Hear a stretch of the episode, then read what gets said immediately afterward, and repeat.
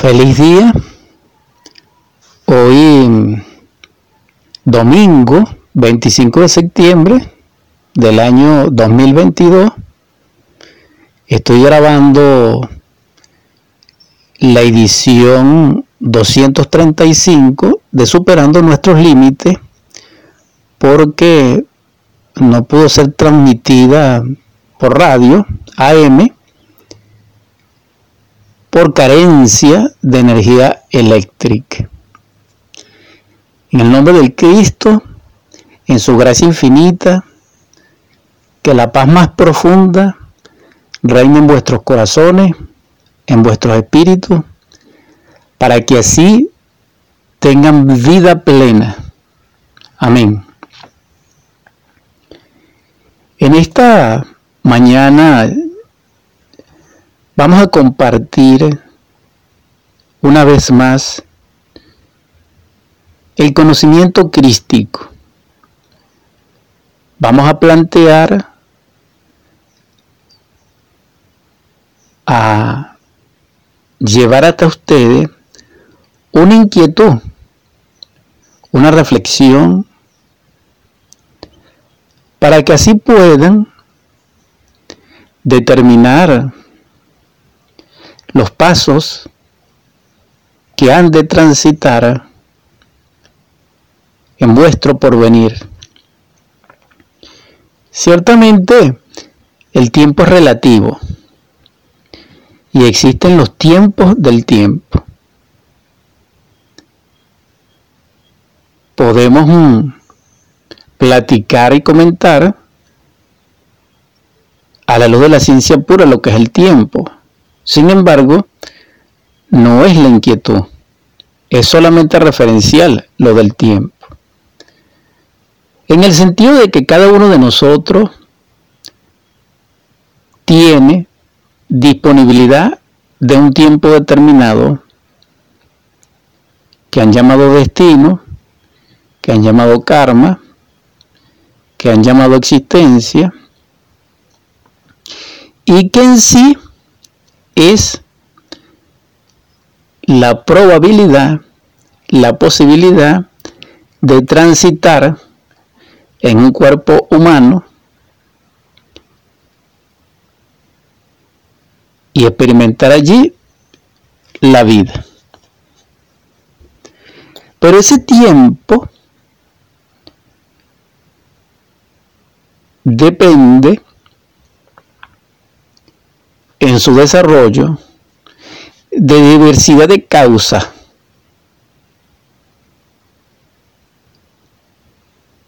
Porque sabemos que es semejante como la planta que germina. Si es una planta de maíz, durará aproximadamente para dar su fruto entre 3 y 4 meses.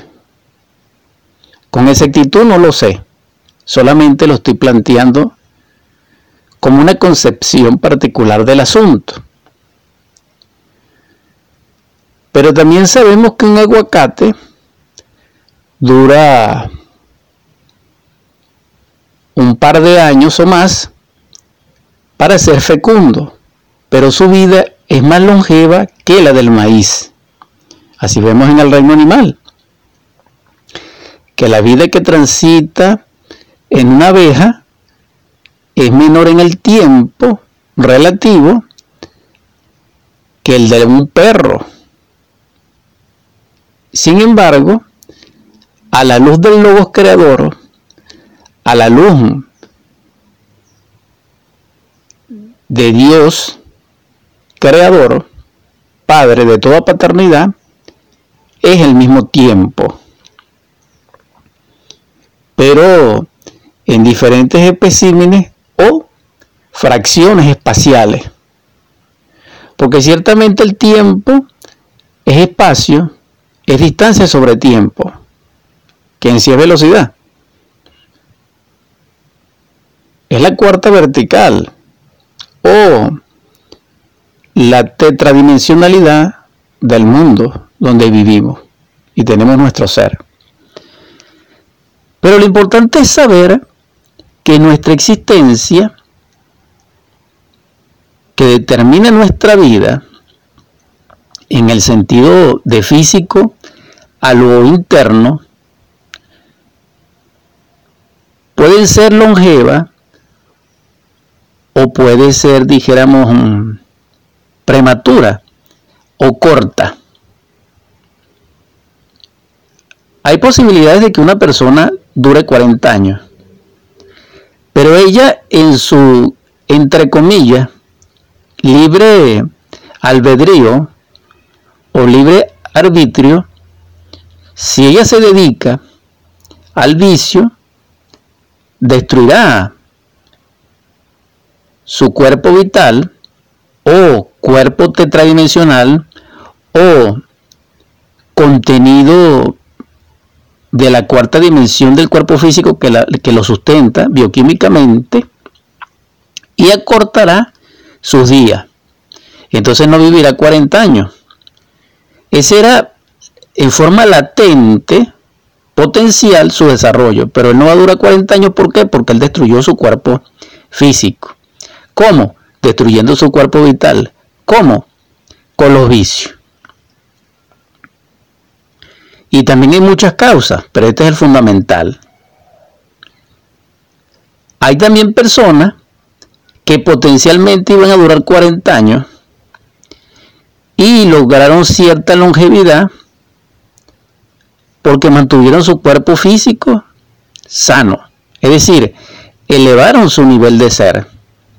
Y también hay casos muy específicos en la Biblia de reyes, donde cuando le llegaba la muerte decretada por Dios a través de su profeta, en el caso específico en que se esté desenvolviendo este caso descriptivo, cuando el rey se arrepentía y clamaba a su padre, a Dios, o a Dios Padre, él recibía años de longevidad. Porque está escrito en la palabra que Dios quiere, el Padre quiere, que el Hijo viva para que se arrepienta. Es decir, Dios quiere que el pecador viva para que se arrepiente. Y este principio sustenta el retorno de nuestras conciencias, de nuestros valores vitales, a nuevos cuerpos físicos cuando se termina nuestro tránsito existencial. Por eso es que la vida es una y las existencias son varias. Y esto está sujeto a leyes que conocemos. Sintéticamente, el número de existencia se corresponde a las cuentas del collar del Buda, es decir, 108. Eso constituye un ciclo vital o un ciclo de existencia. Pero la vida no llega hasta allí. Estoy hablando en el sentido de la vida fuente, de nuestra vida conectada a la vida fuente que es la real. Ese 108 existencia tienen como escenario, dijéramos, varias razas. Todo dependerá de nuestro nivel de ser para vivir y para relacionarnos en el mundo. Entonces los ciclos son distintos en diversidad de personas, porque una persona que agote sus 108 existencias en vicios, en crímenes, en las tinieblas, no puede ser igual al tiempo que dure en tránsito una esencia humana que esté transitando en la vida física y que lleve una vida dedicada a la luz y a los misterios crísticos. Esto es algo que debemos considerar. ¿Por qué? Porque el tiempo pasaba rápido. Pero actualmente, aquí y ahora, el tiempo, no por consideración personal, sino quede hecho, y allí estamos todos de acuerdo en impresión, de que el tiempo, repito, está más veloz. Las horas pasan más rápido. Las estaciones pasan más rápido. Es decir, los tiempos están acortados. Pudiéramos decirlo parafraseando el lenguaje teológico de nuestra Biblia. Podríamos definir las causas de ello. Sin embargo, estamos en el final del final. Y por ello, necesitamos considerar nuestro tránsito en esta existencia. Vamos, hermano, hermana, a detenernos un poco, a realizar un stop de nuestra existencia. Vamos a tomarnos un tiempo para sí mismo. Vamos a relajar nuestra mente, nuestro cuerpo. Vamos a sintonizarnos en armonía con nuestro Padre, con nuestra intimidad profunda del alma, con nuestro aliento, que es su aliento. Y en ese aliento rítmico adoremos a nuestro Señor, a nuestro Dios Padre Madre, en el nombre del Cristo. E imploremos iluminación, e imploremos asistencia, y roguemos a ellos clamando en espíritu que nos iluminen, que nos orienten, que nos guíen. Entonces allí nosotros seríamos el hijo que clama al Padre en el desierto. Entonces el Padre escuchará por misericordia y por amor.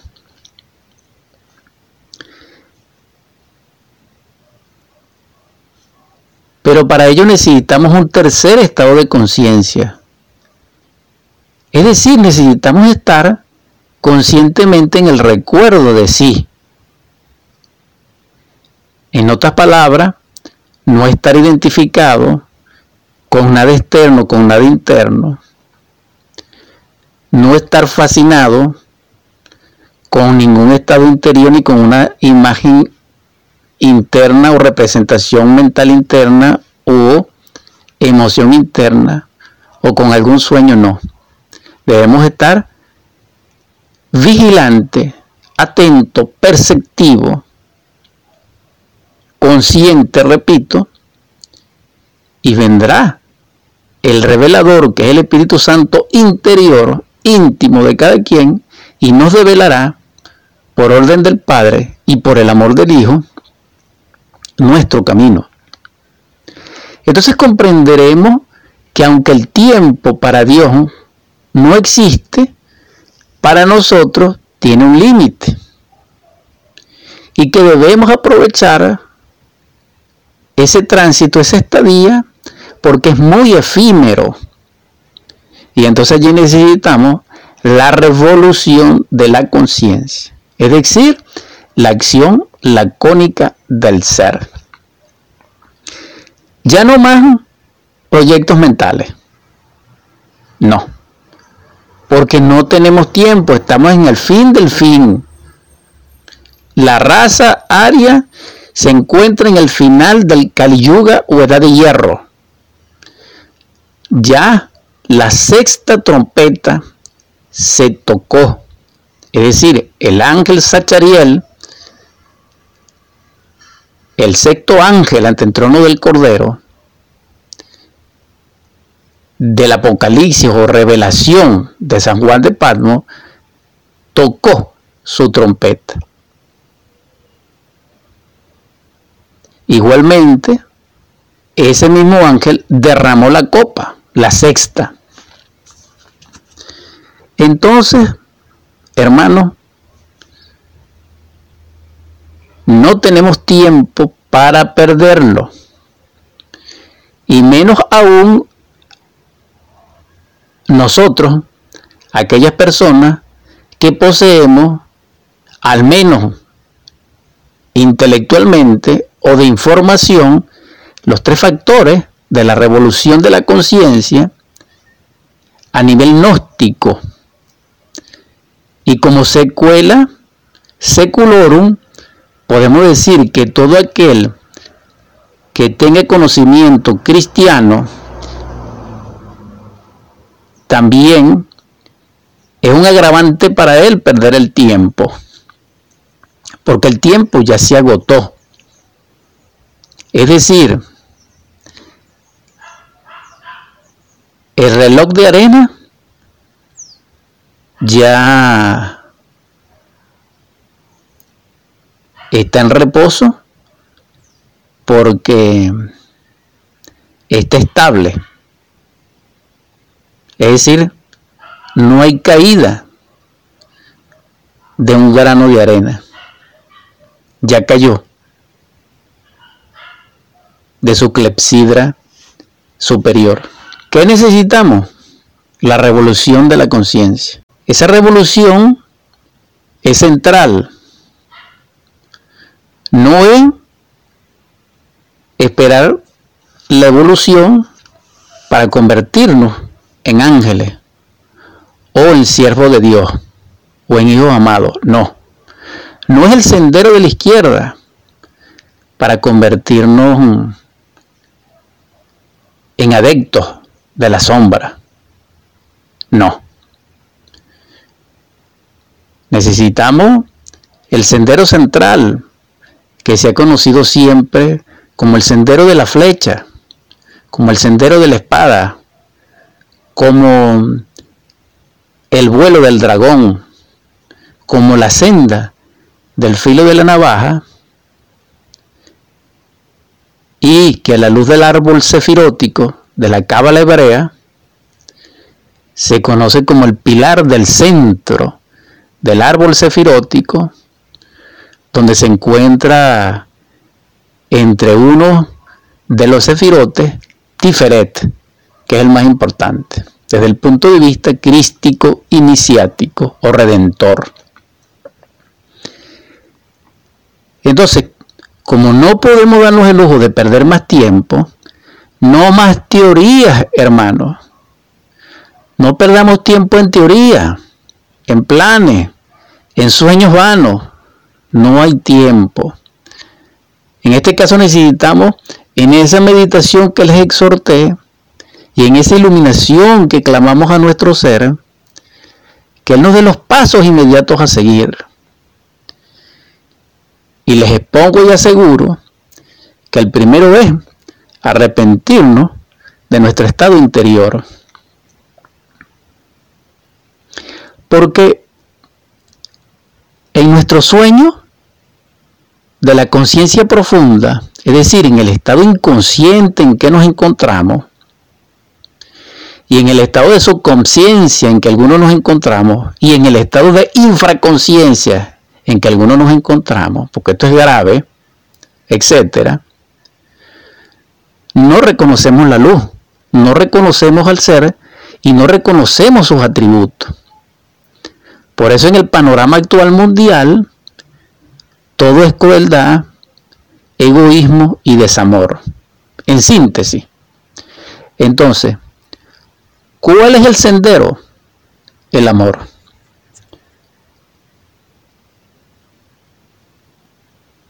¿Cómo deberíamos andar en ese sendero?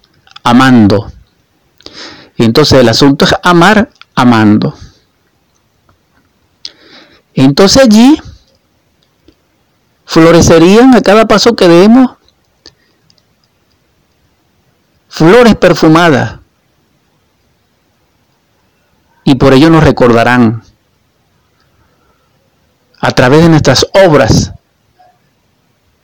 llenas de amor, de compasión, de caridad, de perdón. Entonces nos extrañarán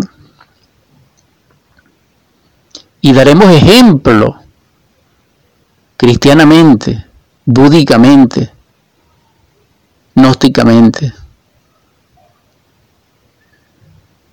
porque no existe más norma, no existe más ley, no existe otro desideratum cósmico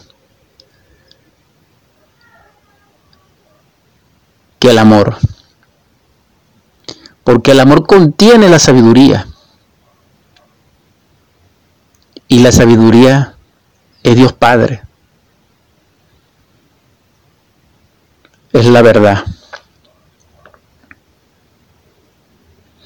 Cada vez que nosotros despertemos la conciencia, iluminados por el Espíritu Santo o el revelador, por orden del Padre y en gracia del Cristo íntimo, nos acercamos al Padre, nos acercamos a Dios Madre, nos acercamos a nuestro divino Elohim.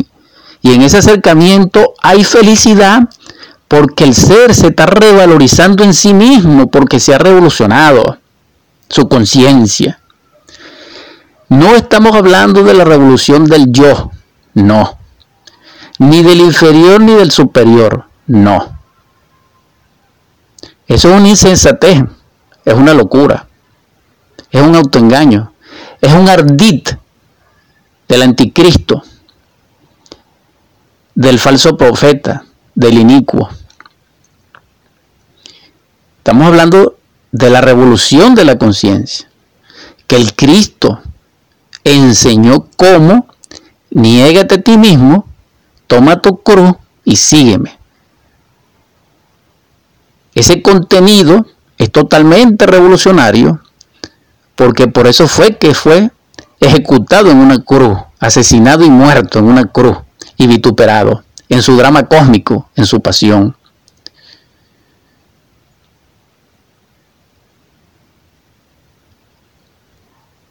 Si él no fuera enseñado los tres factores de la revolución de la conciencia, crístico, públicamente, con su vida, nosotros estuviéramos perdidos porque el pacto no se fuera realizado. Entonces los tres factores son la ciencia de la liberación. Para que un hombre, para que un humanoide se convierta en hombre, que idénticamente e internamente es igual a un ángel, necesita trabajar sobre sí mismo con los tres factores de la revolución de la conciencia. Para que un ángel se convierta en un arcángel, necesita indiscutiblemente y en forma exacta trabajar sobre sí mismo con los tres factores de la revolución de la conciencia. Quien desconoce los tres factores de la revolución de la conciencia, quienes conociéndola por información y no trabajan con esos tres factores de la revolución de la conciencia, no solamente fracasan como humanos, sino que son de hecho condenados en sí como fracasados porque no lo lograron. ¿Quién dirige los tres factores de la revolución de la conciencia en forma objetiva, en forma exacta, real? La conciencia. No el ego, no el yo, no la personalidad. No. La conciencia, ella en sí misma, es la divina Sofía. Es Pisti Sofía que a través de los eones se arrepiente y clama a su Cristo íntimo para que logre salvarla.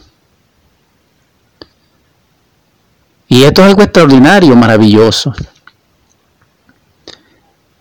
Cuando la esencia, hermano, hermana, que hay en ti, que es parte de tu real ser interior profundo,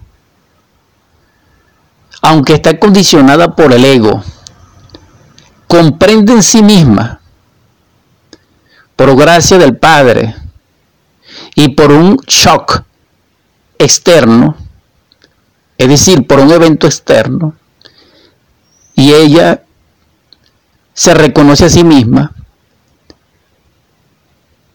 y puede apreciar el estado en que se encuentra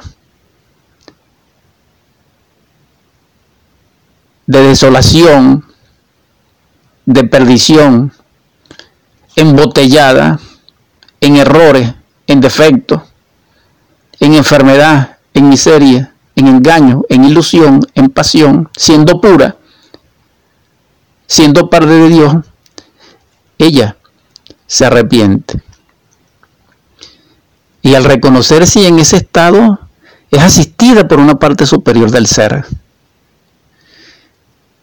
Y ella es copartícipe del ser en ese caso y se nutre, se alimenta, se fortalece y comienza la revolución de la conciencia porque ella comprende que no es el ego, ella comprende que no es la mente, ella experimentó que no es la personalidad, ni que es el tiempo, ni que es una familia, ni es una raza. Comprendió que las creencias no lo llevan a uno al ser. Ni la evolución, ni la involución lo llevan al ser. Comprendió en forma dolorosa, instantánea, de que está sola, porque nadie le ayudará en su camino revolucionario hacia su padre. Y entonces ella será fiel a su padre. Y le amará profundamente con toda la fuerza de sí misma. Y en esa entrega, en esa obra, logrará la autorización íntima del ser, la integración del ser, la cristificación. Exhorto a los hermanos y a las hermanas que me escuchan reflexionar sobre su vida,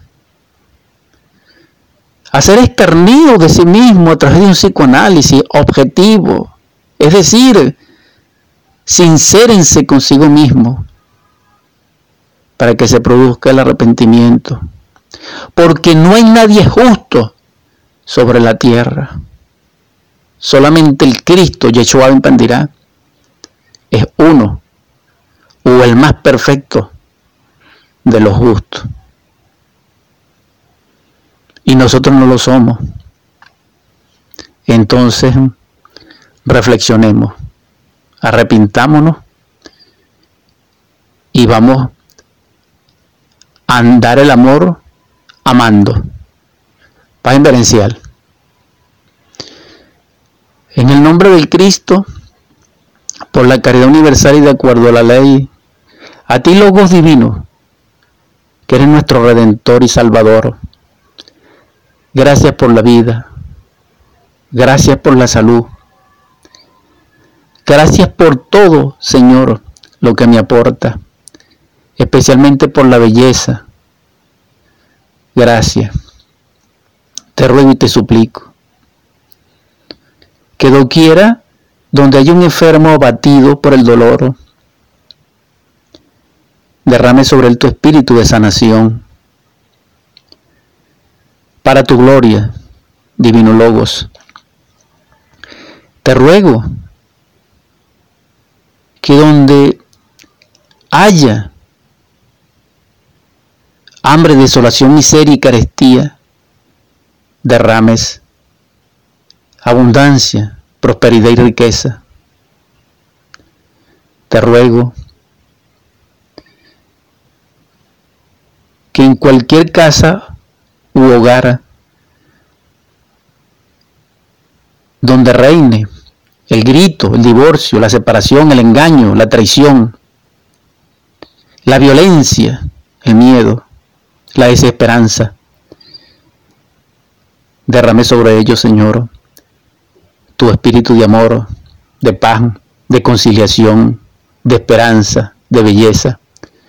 Donde reine, Señor, la sagrada familia, la felicidad y la dicha infinita, el beso santo que es el ósculo y el abrazo mutuo, la sonrisa, la esperanza, te imploro también, Señor, que despiertes en nosotros el amor que hay en ti, que es el amor verdadero, para que amemos a nuestros niños, para que juguemos con ellos, para que le proporcionemos belleza, para que así amemos a nuestros jóvenes, les orientemos, les fortalezcamos, les consolemos, para que así también podamos amar a nuestros ancianos, para rendirles honor, como está escrito en la ley y en la palabra, como lo dijiste, honrar a nuestros padres, con ese amor, Señor, porque si no, ¿cómo? Y en ese amor, Señor, atenderles, sanarles, acompañarles.